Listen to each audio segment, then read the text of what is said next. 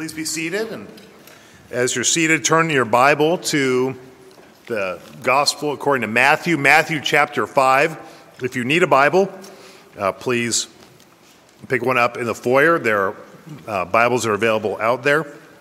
We'll be uh, jumping around in a number of different passages this morning as we uh, work to understand uh, this scripture that Jesus gives us.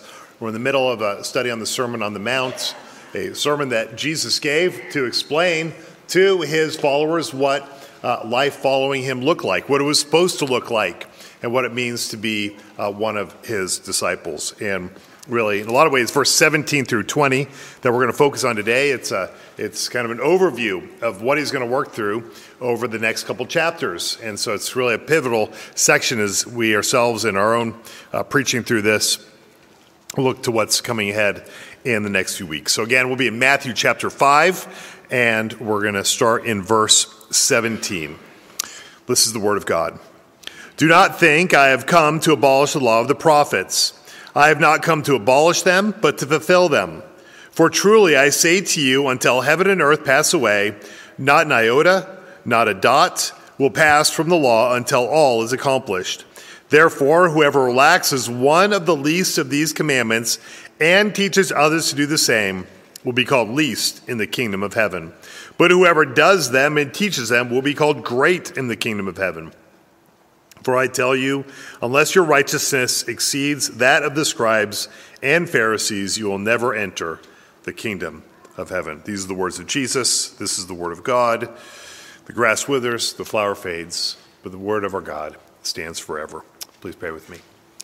Heavenly Father, would you fill us with your Spirit, showing us where we're to turn away from, where we're to turn to.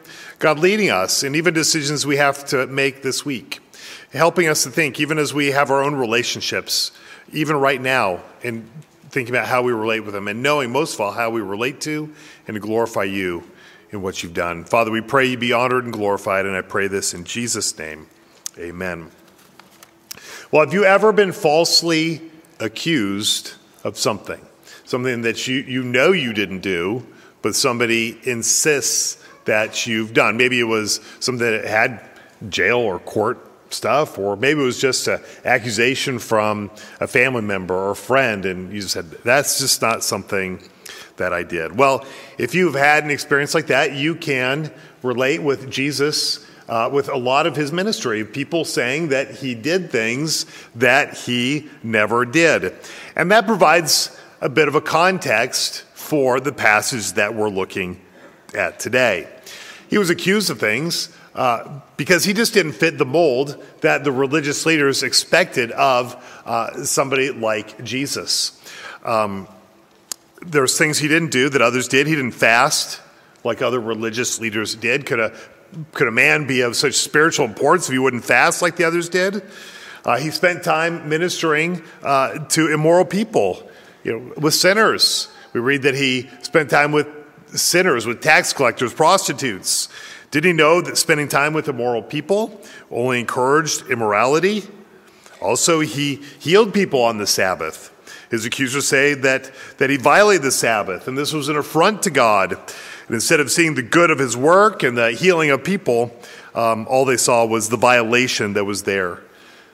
His accusers made Jesus look like a person who flaunted God's commands, a flagrant sinner, not a God fearing man who would honor God's law.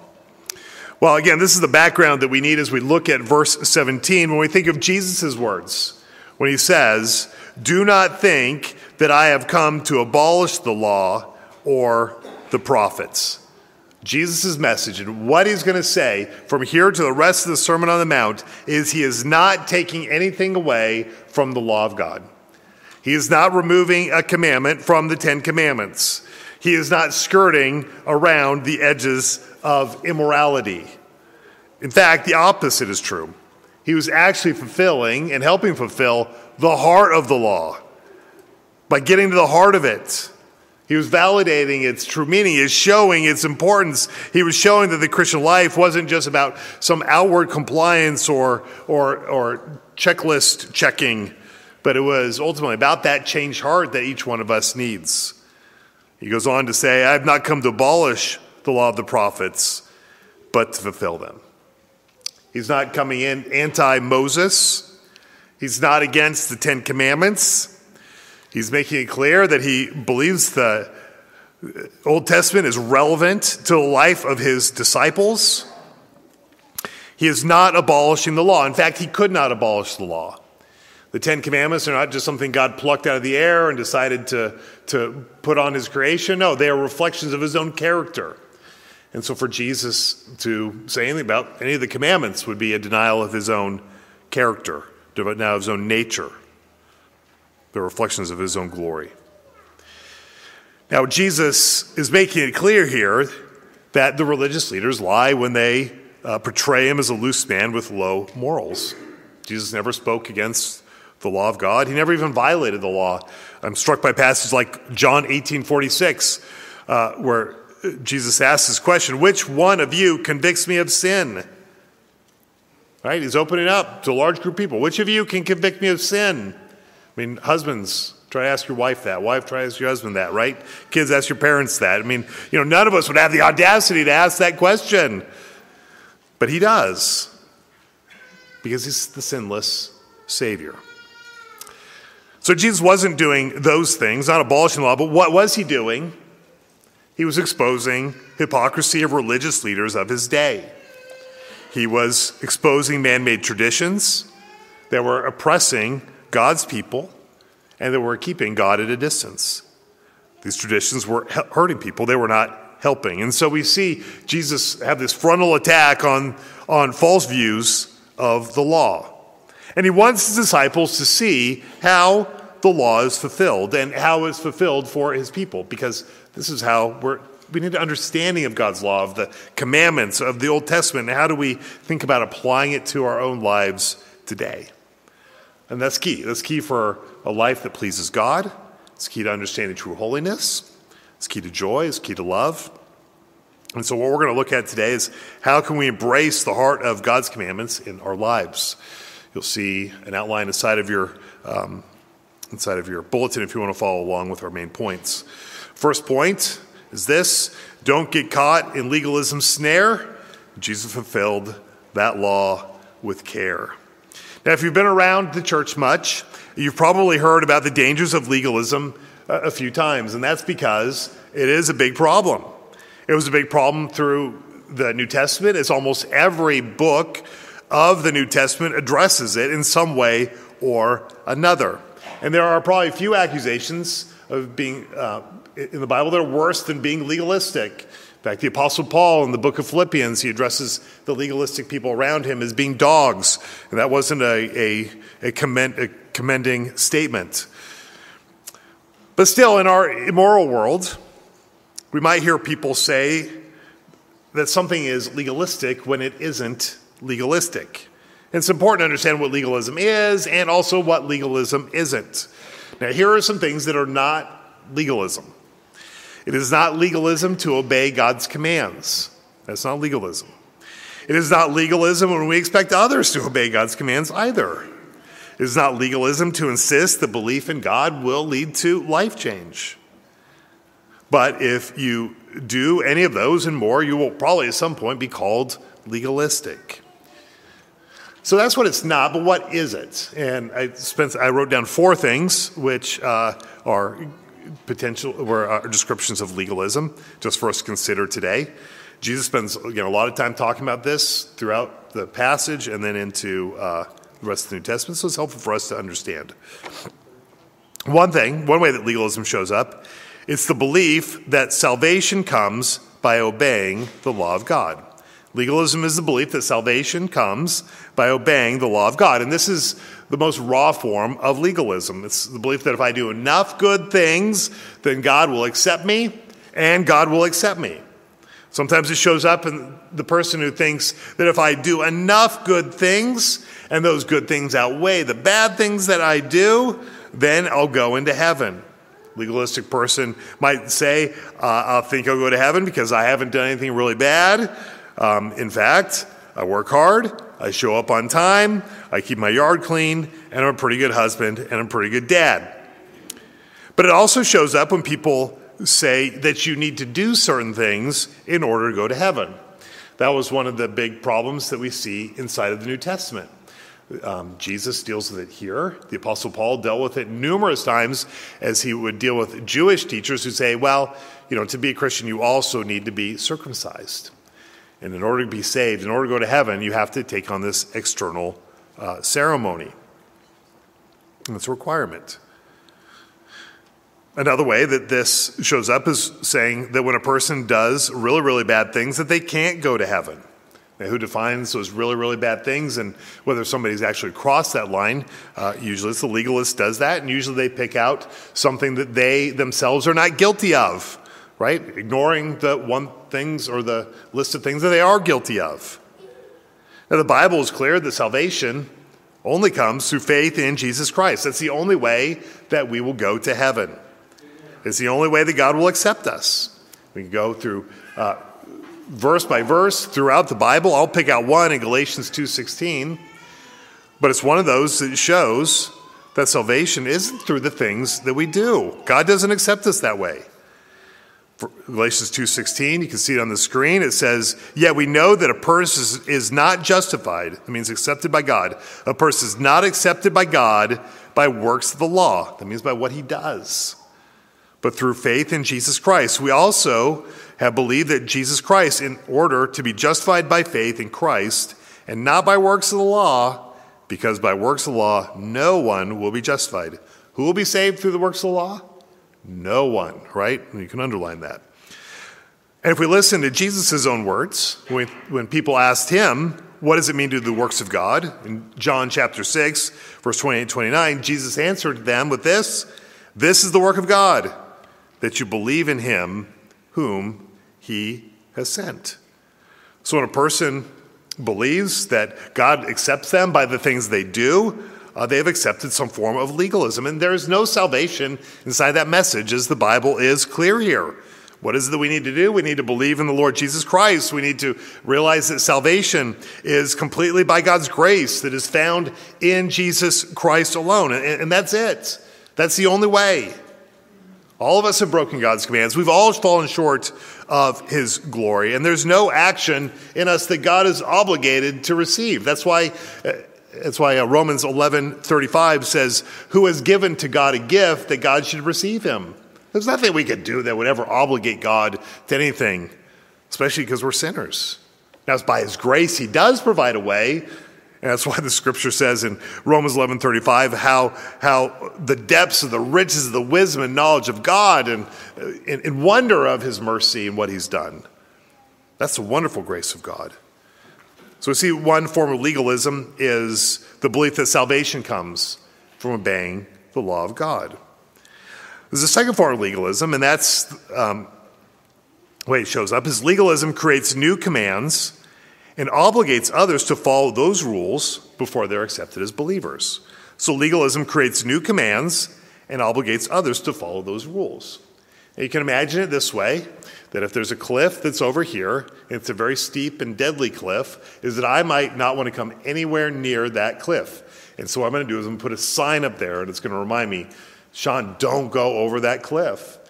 And if I get nervous, I think, you know what, I still am really nervous. I'm going to go over this cliff. Maybe I'll go another 20 feet out and I'll build a small fence up there.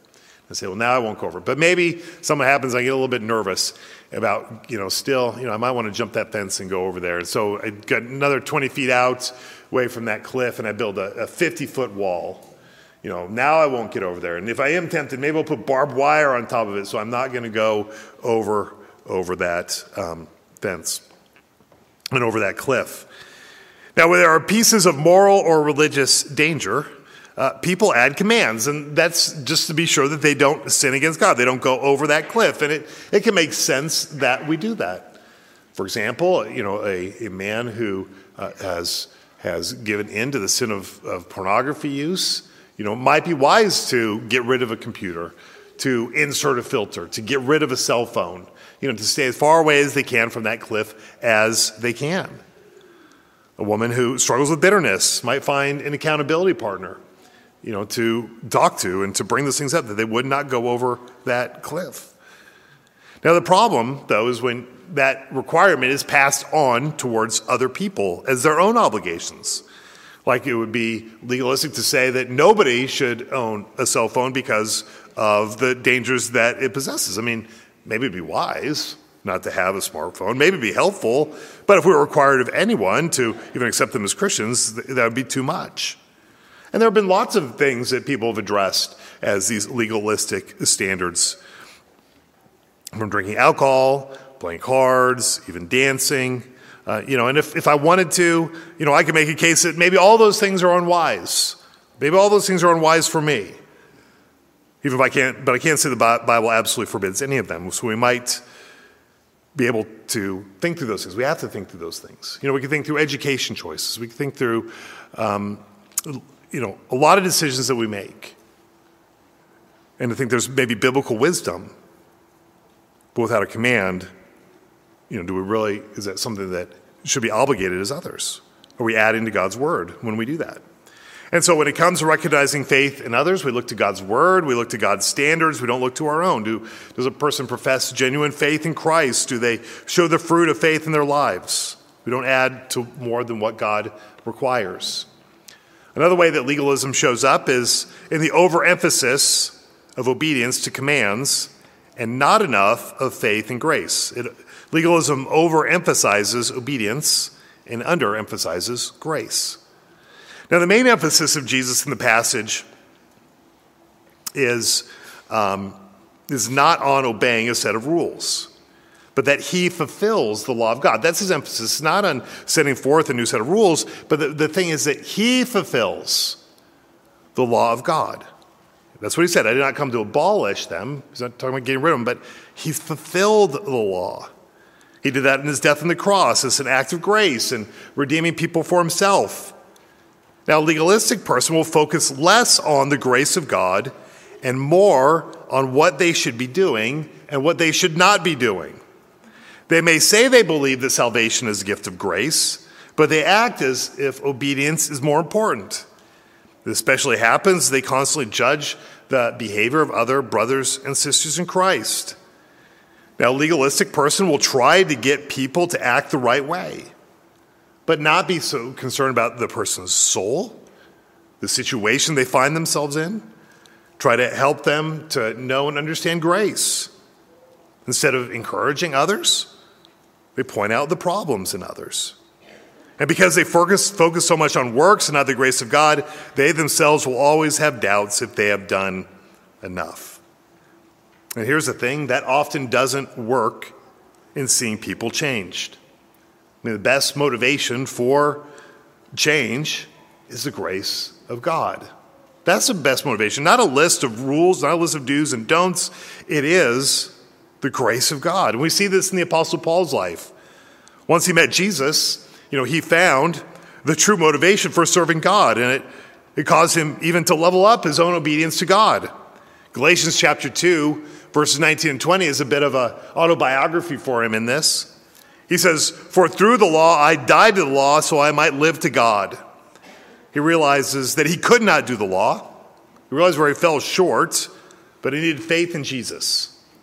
Then he says this in verse 20 I have been crucified with Christ. It is no longer I who live, but Christ who lives in me. And the life I live in the flesh, I live by faith in the Son of God who loved me and gave himself for me. So he sees obedience is motivated by God's grace. His surrender of his life to do all the things that he did comes by grace. And that's how we see lives change. It is the overwhelming grace of God seen in the gospel of Christ. It's a big part of parenting. When our child tells a lie or some other mistake, you know, we can focus on the grace of God or we can just tell them just do a little bit better. Right? Do right things. We can say, bad kid, stop it, do better.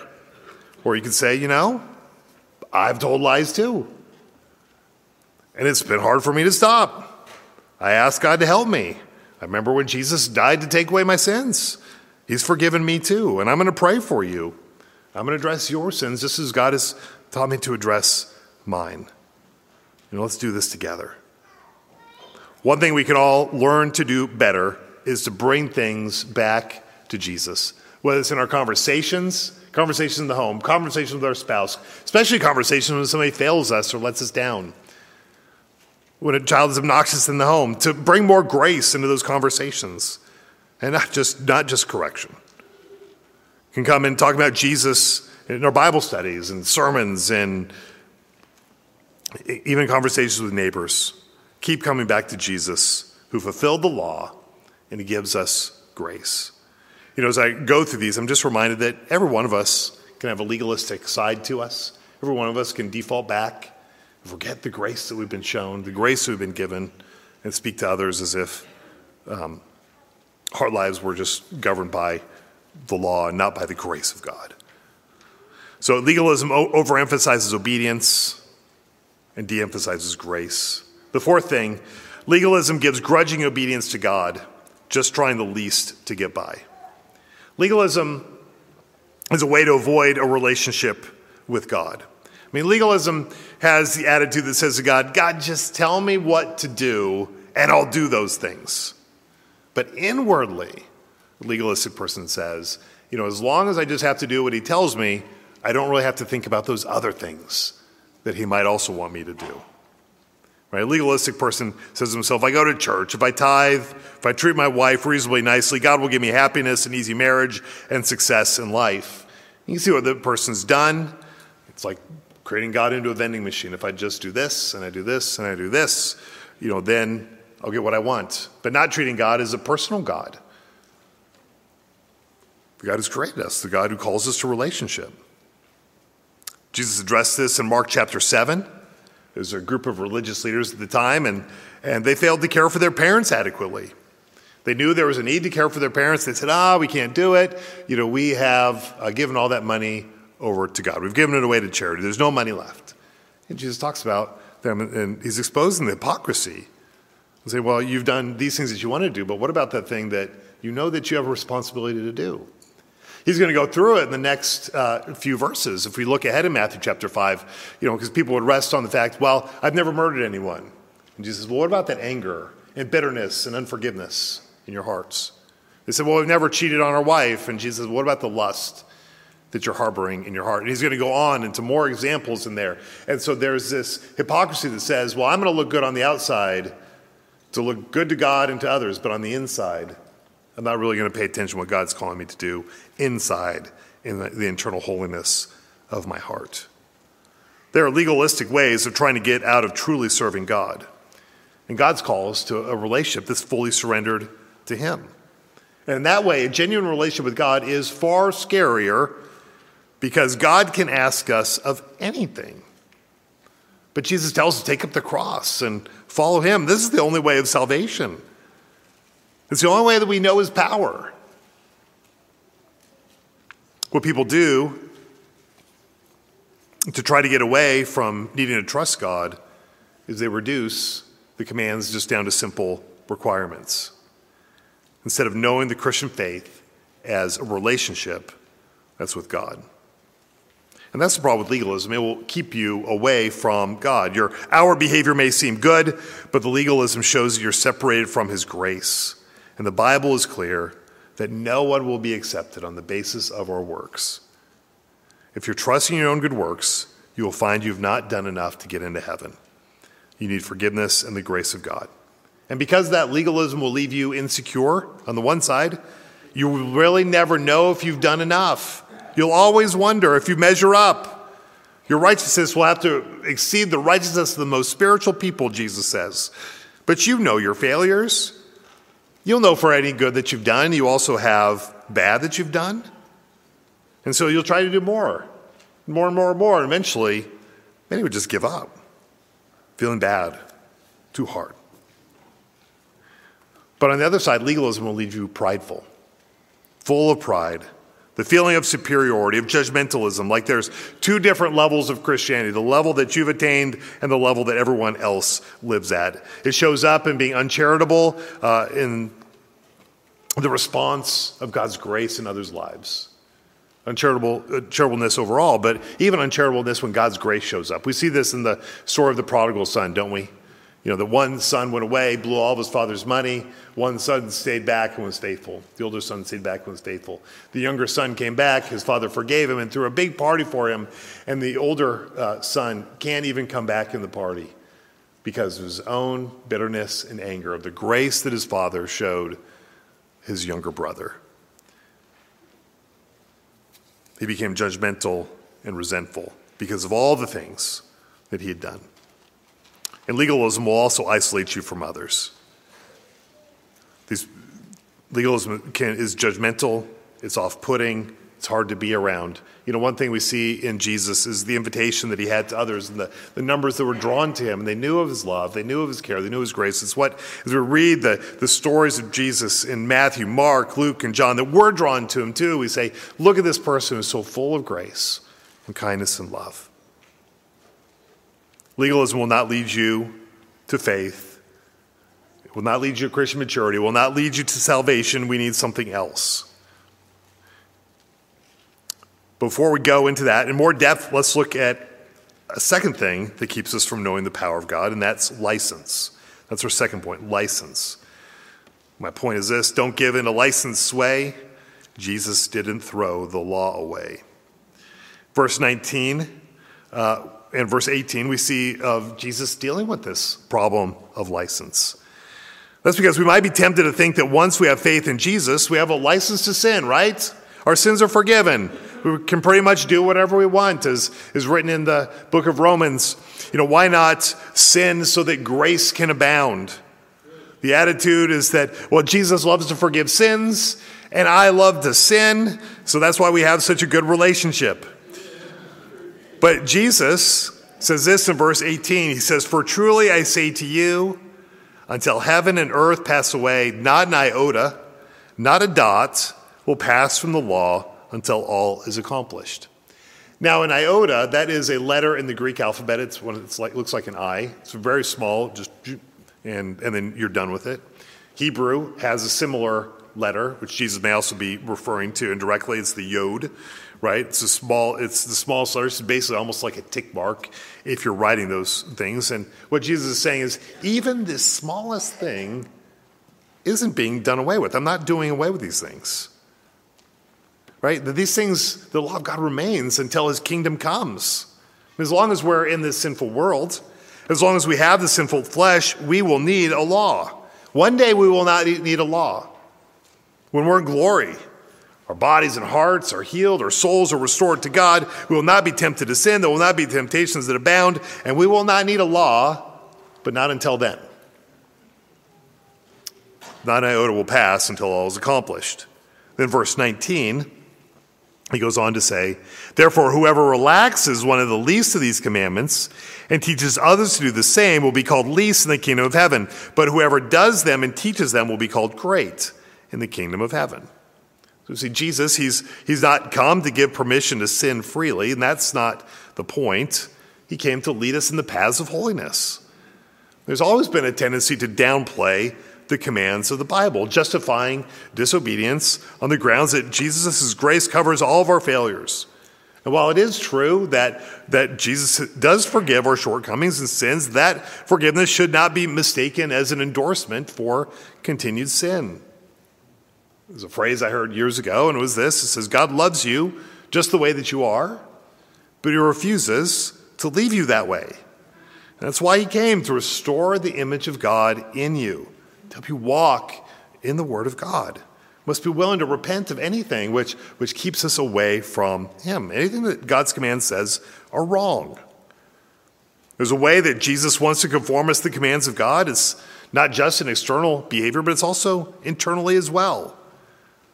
The strange thing about license, though, is that it's really often connected with legalism. It's the same motivation of heart, and that's the motivation to avoid the power of God. Really,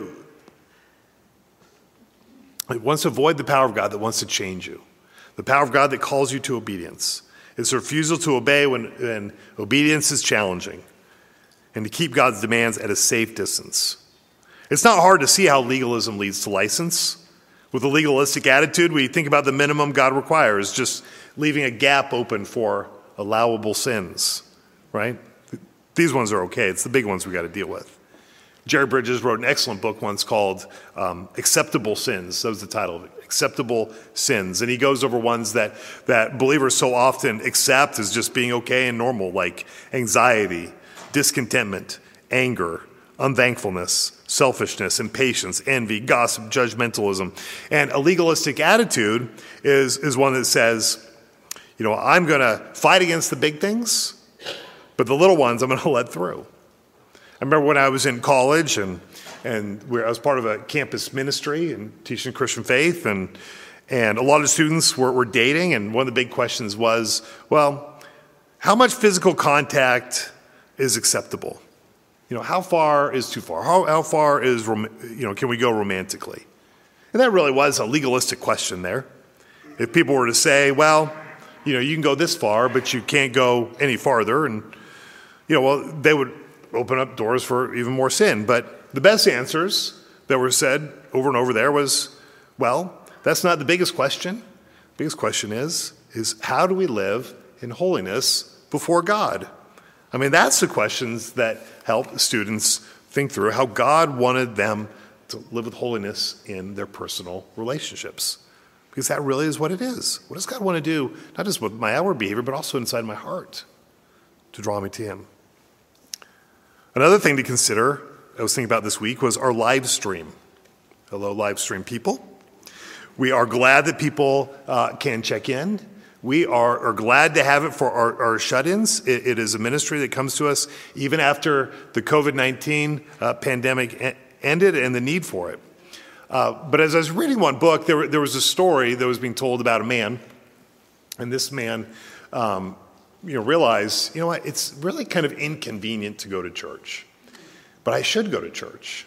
So what I'm going to do is I'm going to live stream every week with my family, and we'll live stream. But I'm not going to go to church because if I live stream, I can go to church and I can do a couple extra. I, can work while I watch the sermon, you know, and I, I can do other things while while I'm going through that. And you can see maybe a legalistic attitude, right? It's the attitude like saying, well, hey, I need to do this to make sure the box is checked, but my heart really isn't there. And you think about all the things that are missed inside of that.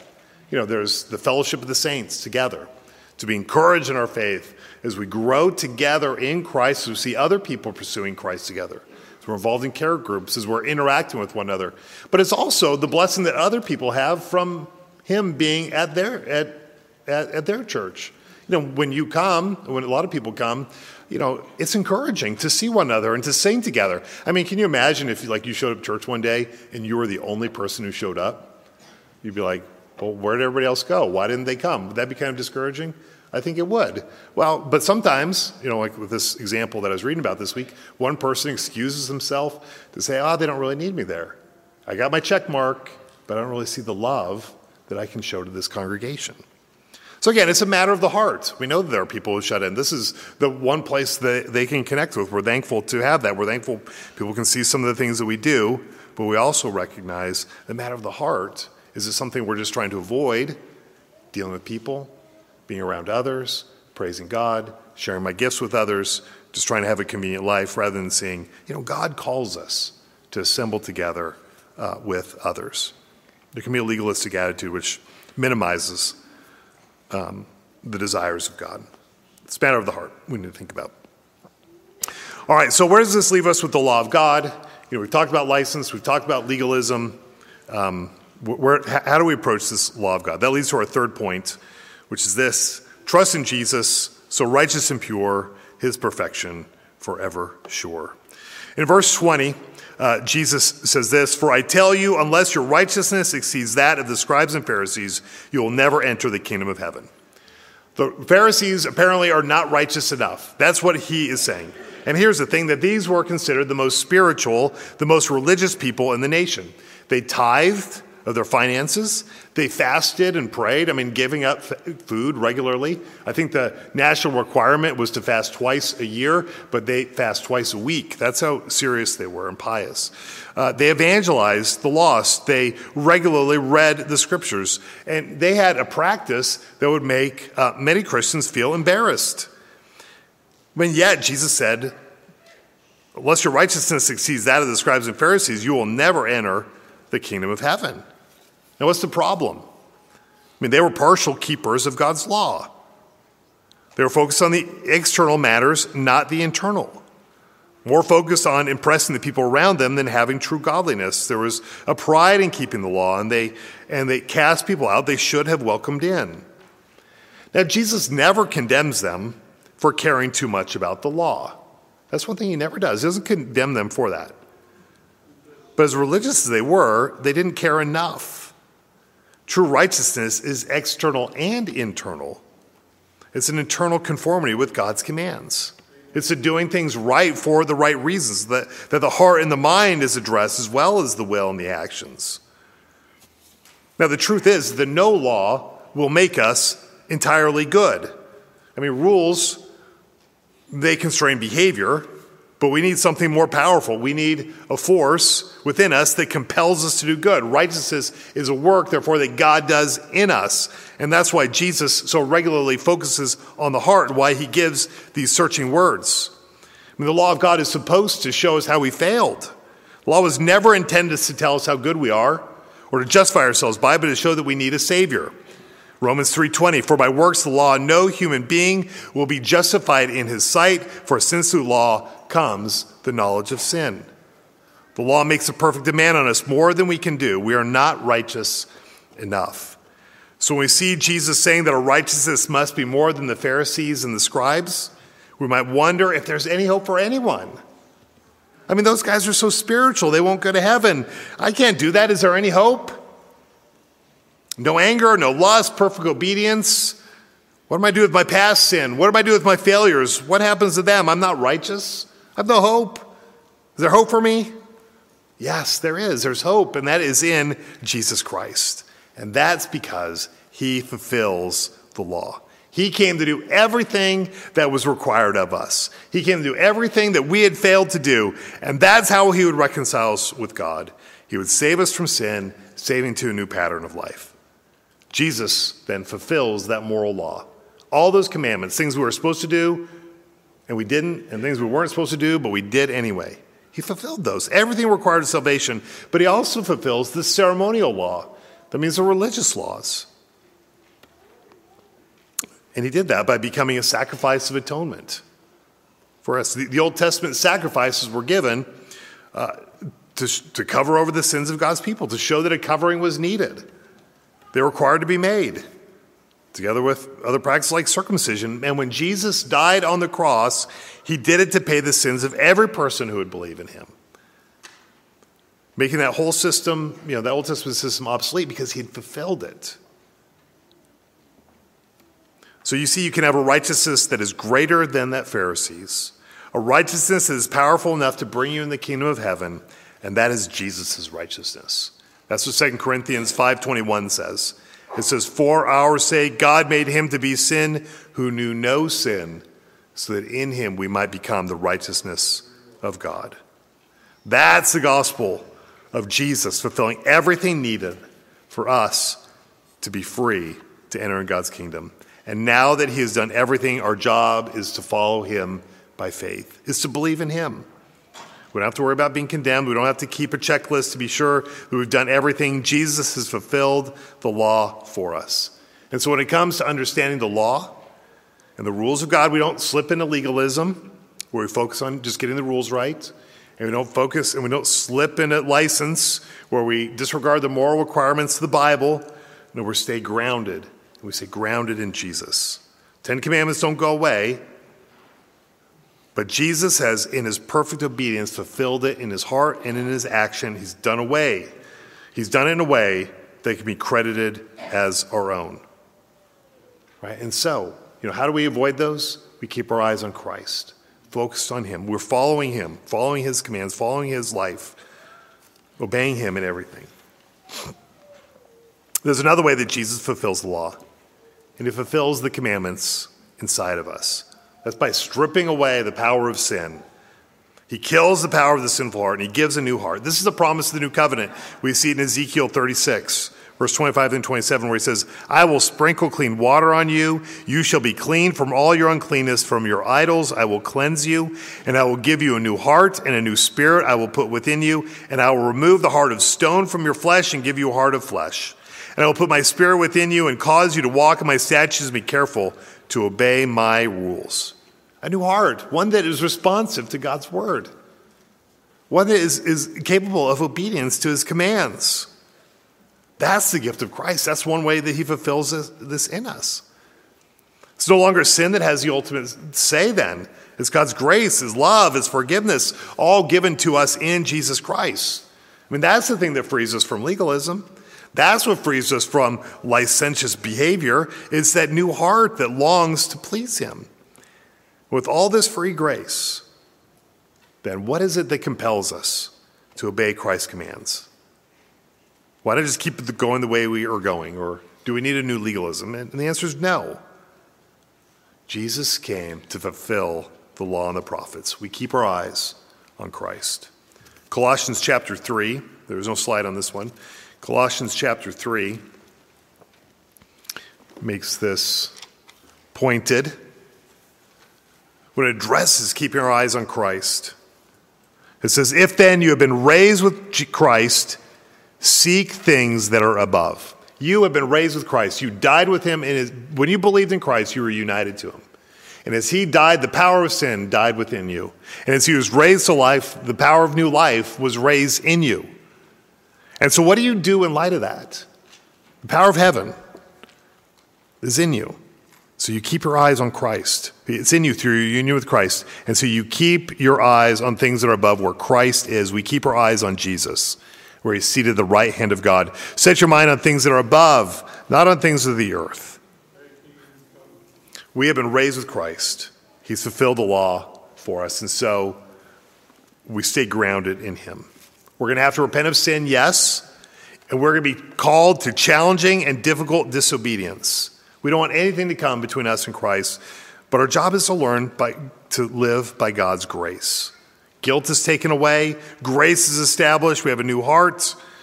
We don't see God by the offense of our sin or afraid of punishment, but we see Him as our Redeemer, grace, and love. And that's maturity. That's maturity of growing up in Christ. I remember as a kid, uh, my parents would give me a list of chores, and I'd just be sure that I, you know, they'd write them down with check boxes to make sure I'd do them, and I, and I did them because I didn't want to get in trouble. But I didn't really cultivate a desire to have a clean or an ordered home. I just did my job and I ignored everything else. Now, now I'm a homeowner. I'm a parent, and I care about the house looks, and so I don't uh, need the checklist like I used to. Um, and so what Jesus is doing, he's turning people in maturity to turn to stop being list keepers into those who love God's law, love the law of God, and they're in a relationship with Him. And so it's my that's that's our that's His invitation to you to receive His grace to walk by that grace, to know the joy of forgiving sins, and the joy of seeing sin lose its power, that you'd be able to enjoy God. Would you pray with me? Heavenly Father, we rejoice in the freedom that you've given us in Christ, how Jesus fulfilled the law for us, how he met the demands of the law on our behalf. And God, as we look at what he's done, help us not to replace that with legalistic hypocritical attitudes. Help us not to re- replace what Christ fulfilled with our own sinful works. But Father, help us walk in holiness, not in the lust of the flesh. And Father, maybe there are some here who are gripped with the fear that comes of the law. Help them know that the forgiveness of Christ takes away the base of that fear. Maybe there are some here who are keeping you away. Think that if they can do enough to please you, then they will only have to give so much. Help them to know the power of a relationship with you. God, thank you that you've saved us, even when we're in our sins. And help us to live in a way that pleases you. Do the work that's needed in us. We pray all this in Jesus' name. Amen.